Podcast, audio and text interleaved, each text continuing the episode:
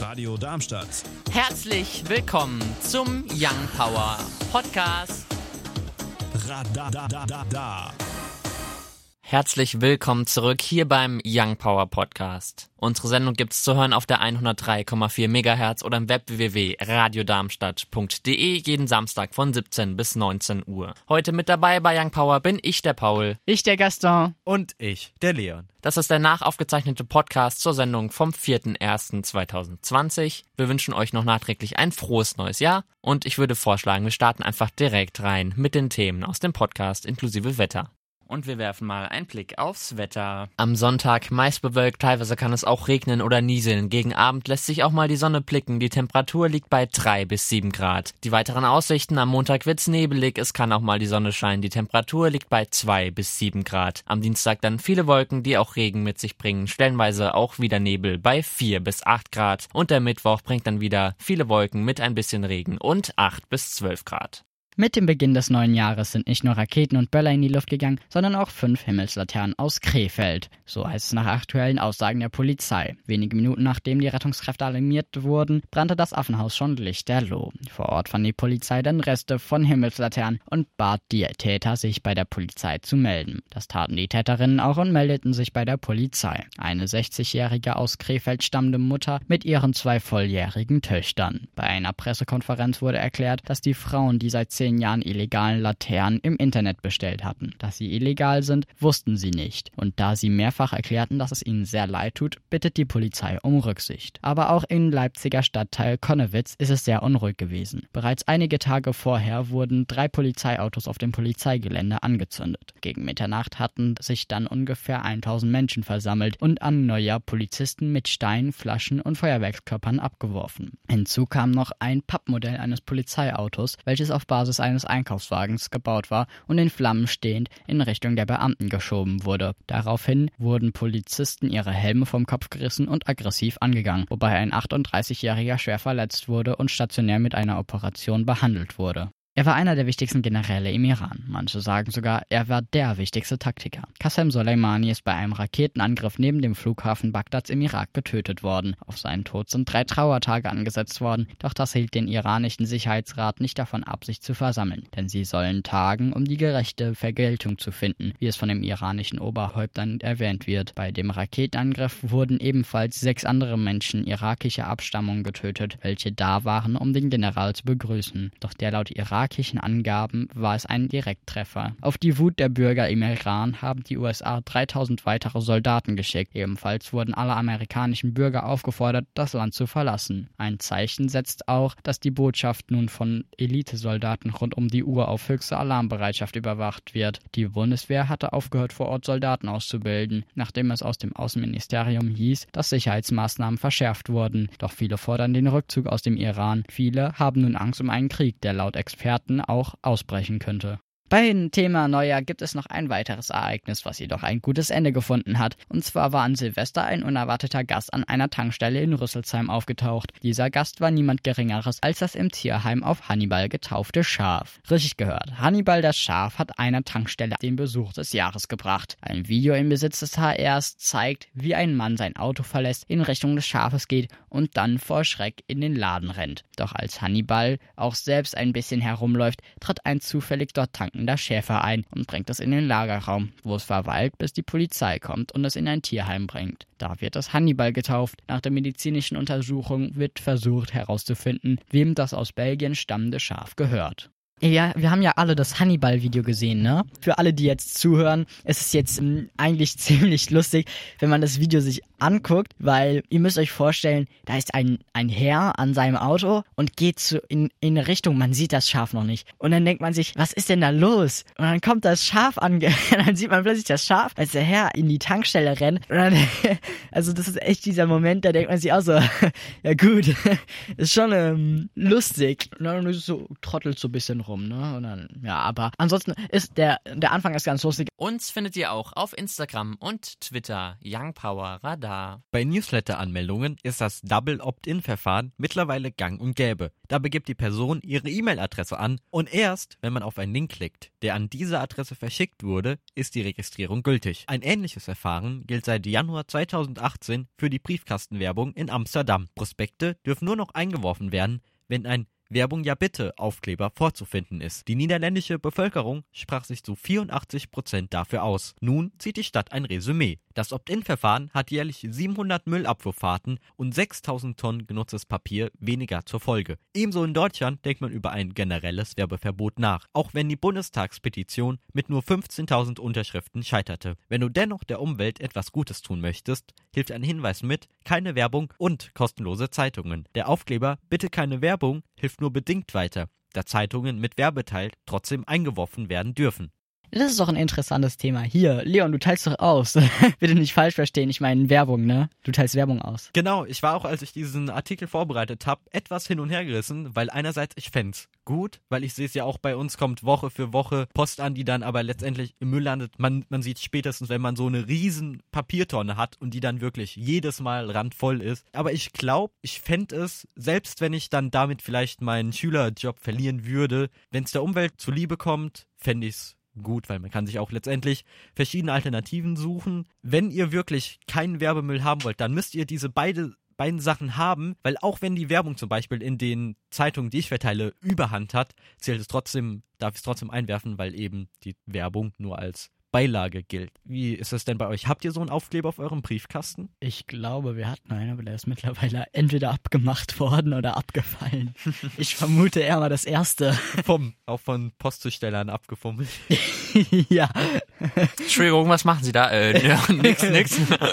bei dir so, Paul? Also wir haben einen Werbung, nein, danke Aufkleber bei uns zu Hause, allerdings keinen mit Werbung und kostenlosen Zeitungen. Merkt ihr das denn auch in eurer Post oder wird dieser Zettel einfach ignoriert? Ja, ich meine zum Beispiel, letzte Woche war es bei mir, da war die, der Zeitungsteil nicht dabei und dann musste ich wirklich alle Werbeverbote beachten. Es ist ja Gewohnheit, ich mache es seit mittlerweile fast vier Jahren, da hat man so seine Routine, wo man was einwirft und es ist auch dunkel. Das ist mir wirklich mehrfach passiert, dass ich es leider doch eingeworfen habe. Ich denke mir, das wird mir keiner übel nehmen. Deswegen interessiert mich die Frage, merkt man dieses Werbeverbot, was ihr da aufgeklebt habt an eurer Post? Normalerweise kriegen wir keinen losen Zettel eingeworfen mit, was weiß ich. Es gibt, sag ich mal, kleinere Firmen aus dem Umkreis oder so, weiß ich nicht, kleine Autohäuser und so weiter. Die Werbung, die auch manchmal hinter dem Scheibenwischer beim Auto hängt, ähm, die landet auch manchmal beim Briefkasten oder liegt irgendwie, es liegt eine Stapelwerbung auf dem Briefkasten quasi drauf. Aber normalerweise kommt da kein keine Werbung einfach so rein, aber tatsächlich kostenlose Zeitungen mit Werbung drinnen dann, die dann einfach im Müll landen. Und ich finde auch, dass es grundsätzlich einfach nicht toll ist, weil es ist einfach so viel Müll. Wir holzen dafür Bäume ab, um sie zu verbrennen. Also um sie danach nochmal zu verbrennen.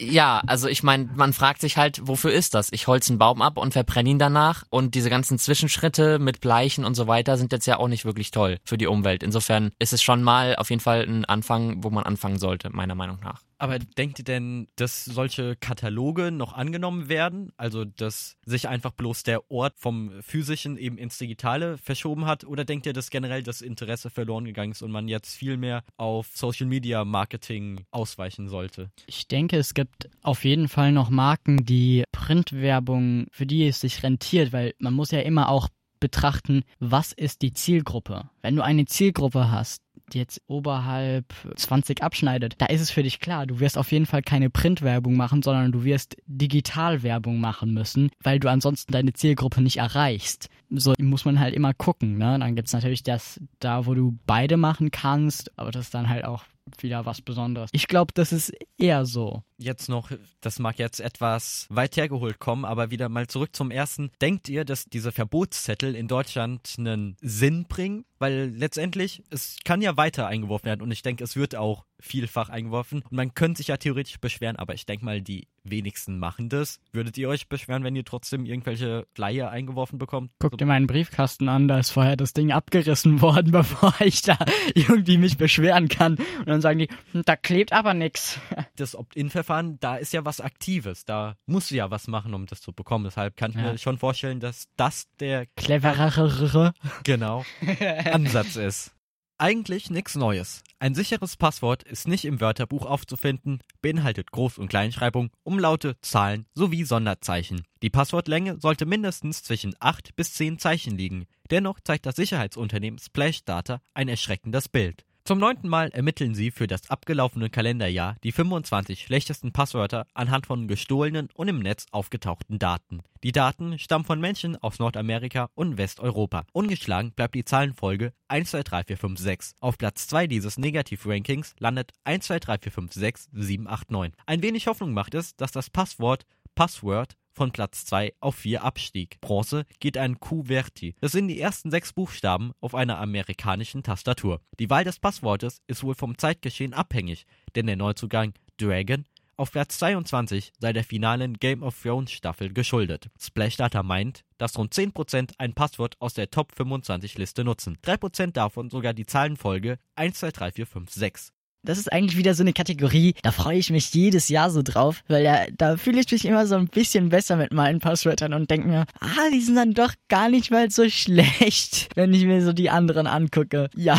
Man muss sich ja auch trotzdem fragen, ist es, ist es wirklich sicher das Passwort, was man hat, oder ist es nur sicherer als die anderen, naja, sehr unkreativen Passwörter, sag ich mal, weil selbst wenn das Passwort sicher erscheint als das, dann muss es ja trotzdem noch nicht sicher sein. Ich denke, bisher gilt es einfach für den Hacker, also für den bösen Menschen, der seine IT-Kenntnisse nutzt, ist es attraktiver, einfach andere Leute mit sehr schwachen Passwörtern anzugreifen, als dich jetzt mit etwas besseren gewählten Passwörtern. Deshalb denke ich so, ist das bisher der beste Schutz dadurch, dass du eben weißt, es gibt schlechtere Passwörter. Wie handhabt ihr das? Also benutzt ihr eher lange Passwörter und dafür vielleicht nicht so schwere, das heißt, dass ihr daraus einen Satz bildet? Oder sagt ihr, ich komprimiere das auf 8 bis 12 Zeichen und klatscht dafür wirklich alles möglich rein und eine Zeichenfolge, die absolut keinen Sinn ergibt. Also ich bin eher bei 8 bis 12 Zeichen und eine Zeichenfolge, die ohne den Sinn betrachtet für, wirklich für einen Menschen, komplett null Sinn ergibt. Für einen Menschen unmöglich zu, zu merken. also ich glaube auch, dass ich bin eher beim Zweiteren, weil ähm, ja, lange Passwörter, die man sich merken kann, gut, da müsste man, ich glaube, um, um ein kürzeres mit komischen, mit ganz vielen Zeichenabfolge. Da braucht man, glaube ich, kann man sich ausrechnen, wie viel länger das sein muss, damit es die gleiche Sicherheit hat. Da ist dann doch, denke ich mal, einfacher, die acht Zeichen, acht bis zwölf Zeichen zu fahren. Und du, Leon? Wie sieht's bei dir eigentlich aus? Bei mir ist es so, mittlerweile dadurch, dass sich so viele Accounts über die Jahre angesammelt haben und ich versuche, die weitestgehend sicher zu behalten, benutze ich mittlerweile so Passwortgeneratoren. Heißt, ich wähle da alles aus, was möglich ist. Das heißt, ähm, Umlaute, Sonderzeichen, Groß- und Kleinschreibung, Nullen. Interessanterweise machen das Passwort wohl auch sicherer. Man sieht da so die ungefähre Zeit, die es braucht, um dieses Passwort durch eine Brute Force Attacke heißt, dass einfach ein Sender massenweise Anfragen schickt. Man geht von 40 Milliarden Anfragen pro Sekunde Sekunde aus, würde es wohl bei einem 10 oder 12 Zeichen langen Passwort, wo du alles reinklatscht, gute 56.000 Jahre brauchen. Aber da muss man natürlich wissen, das ist ein ungefährer Wert. Wenn du jetzt zum Beispiel, Paul, aus Versehen auf die Tastatur haust und dann mein Passwort zufälligerweise errätst, dann bringt dieser Wert natürlich nichts. Dann ja, da hast, bei null. Da hast du aber auch Gegenwahrscheinlichkeiten, die da gegenspielen bei einer so hohen Sicherheit. Wenn du schon Shift drückst, ich glaube, da hast du dann schon, ist es durch Zufall, glaube ich, quasi unmöglich. Da habe ich auch ganz lustigen Fakt für dich. Bei bestimmten Verschlüsselungen volle Kapazitäten ausnutzt, da gibt es manche, die sind seit, ich glaube, 20 Jahren ungeschlagen. Wenn du dir da die volle Kapazität ausnutzt, da ist es immer noch physikalisch unmöglich, möglich, einen Computer zu bauen, der genügend Leistung aufbringt, um die dann zu knacken. Ist krass, oder? Vor allem mit dieser nötigen Technik, weil du ansonsten viel zu lang brauchen würdest, oder? Einen Gedanken, den ich aber auch noch einwerfen wollte, ist, die Daten befinden sich ja im Netz. Das heißt, es ist eigentlich komplett naiv zu denken, dass ein System unknackbar ist. Man muss sich denken, wenn du darauf zugreifen kannst, dann können es andere auch. Die Frage ist halt so, wie schnell. Deshalb werden wahrscheinlich die Leute, die ein schwaches Passwort haben, eher angegriffen werden, als du, wenn du jetzt ein absolut ewig langes Passwort mit allem Möglichen hast und dann hast du noch Zwei-Faktor-Authentifizierung. Ich glaube, das war ein ganz schöner Abschluss. Insofern machen wir weiter mit dem nächsten Thema. Deutschlands Parteien finanzieren sich über vier Wege: Mitglieds- oder Mandatsbeiträge, Spenden sowie mithilfe der Zuschüsse für Wählerstimmen und Spendensummen. Nach den Angaben der Bundestagswebseite sank die Gesamtsumme der Parteispenden von gerundeten 2,66 Millionen Euro auf nur noch 1,6 Millionen Euro. Bei jeder Großspende von über 50.000 Euro muss der Bundestagspräsident darüber in Kenntnis gesetzt werden, damit er den Betrag und seinen Spender namentlich veröffentlicht. Die Christdemokraten müssen sich statt einer Million Euro aus 2018 mit nur noch 335.000 Euro begnügen. Aufgrund einer mehreren hunderttausend hohen Spende stehen der CSU 485.000 Euro zur Verfügung. Die SPD verzeichnet einen Einbruch von über 50 Prozent in der Kasse.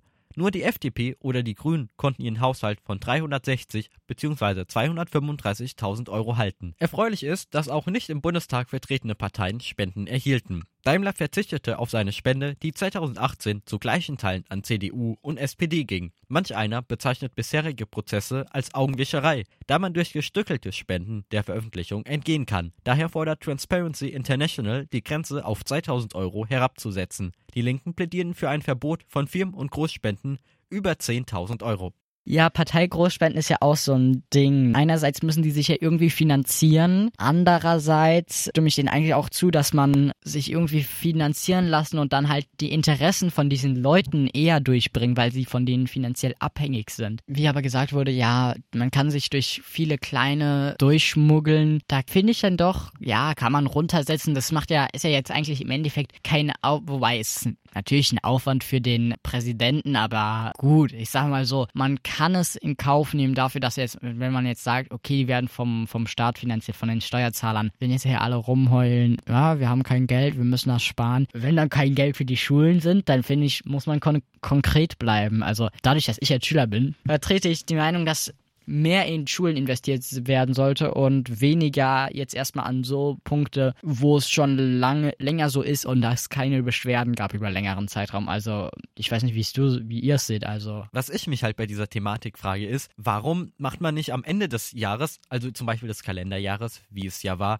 einen Kassensturz und rechnet alles zusammen, was sich ergeben hat? Weil du kannst diese Grenze ja so niedrig setzen, wie du willst. Zum Beispiel, wenn du die auf 10 Euro verringerst, dann kannst du beispielsweise bei deiner Bank einfach einen Dauerauftrag einrichten, der, was weiß ich, beispielsweise minütlich ausgeführt wird und hast auch am Ende des Jahres eine gewisse Summe. Deswegen mal als Beispiel angenommen, ein Unternehmen spendet 100.000. Setzen jedes Mal die Grenze auf 20.000 runter. Dann hast du halt fünf Spenden und kannst der Veröffentlichung entgehen. Wenn du die Grenze auf 20.000 verringerst, dann verringerst du deine Spende eben auf 10.000 Euro und machst das Ganze zehnmal. Eigentlich, das verschiebt ja nur das Problem, aber löst es nicht. Ja, es gibt ja immer, es gibt ja immer Möglichkeiten, irgendwie dem zu entgehen, aber ich sag mal so, man kann es natürlich denen, die dem entgehen wollen, aufwendiger machen um das Ganze zu machen. Aber gebe ich dir recht, das ist eine Verschiebung. Ja, Paul, wie stehst du denn? Parteifinanzierung über Großspenden, ja oder nein? Ich finde es persönlich gut, diese Grenze runterzusetzen, obwohl du ja auch recht hast. Also es verschiebt das Problem tatsächlich nur, aber es ist mal ein Anfang. Also ich meine, wenn man an ein Thema rangeht, dann ist es schon mal gut, auf jeden Fall es zumindest zu mildern und dann man sieht ja trotzdem auch, wenn mehrmals Tausende von Euro in einem speziellen Rhythmus dann die Konten wechseln, dann merkt man ja auch trotzdem und man könnte auch vielleicht gucken, da anzusetzen, wenn es innerhalb von einem bestimmten Zyklus nochmal um einen ähnlichen Begrad gerät, dass man das dann auch veröffentlicht oder solche Sachen. Wäre denn ein generelles Verbot für dich eine Option, dass du sagst, es wird einfach über Steuermittel finanziert, deren Parteiarbeit? Ja, die Frage ist halt, ob es reicht. Also ich meine, wenn man jetzt Großspenden braucht, die können ja nicht einfach ausfallen und dann funktioniert das trotzdem. Also dann müssten die Parteien ja an sich aufsparen. Das ist natürlich eine Maßnahme. Allerdings müsste man gucken, werden diese Spenden dann einfach an den Staat gegeben geben und der Staat verteilt die quasi auf alle Parteien, die im Bundestag sitzen oder wie geht man dann vor? Das sind kleinere Parteien wieder benachteiligt, da bräuchte es einen konkreten Plan. Ey, aber die Idee finde ich zum Beispiel ganz gut, dass man sagt, wenn eine Spende, dann geht es an alle. Wäre auch ein Lösungsweg. Also die Frage ist jetzt, kriegt eine Partei, die 10% hat, im Vergleich zu einer Partei, die 5% hat, dann auch wirklich doppelt so viel an, von dem Geld ab? Oder ist es so, dass man einfach das Geld aufteilt unter allen? Weil sonst hätten ja auch wieder Parteien, die ein bisschen größer sind, wieder einen Vorteil, weil sie einfach mehr bekommen. Andererseits bräuchten sie ja auch mehr, weil sie vielleicht ein größeres Gebäude haben, mehr Politiker und Politikerinnen unterbringen müssen. Da müsste man halt auch gucken, wie geht man vor. Oder gibt man denen einen bestimmten Prozentsatz, weil sie nicht 20% mehr von dem im Verhältnis, wie sie mehr Sitze im Bundestag haben. Da würde ich sagen, sind wir wieder an der Frage angelangt, was ist Gerechtigkeit? Weil das hatten wir zum Beispiel in Povi. Hatten wir letztes Jahr das Beispiel, sagen wir, du hast zehn Säcke Getreide.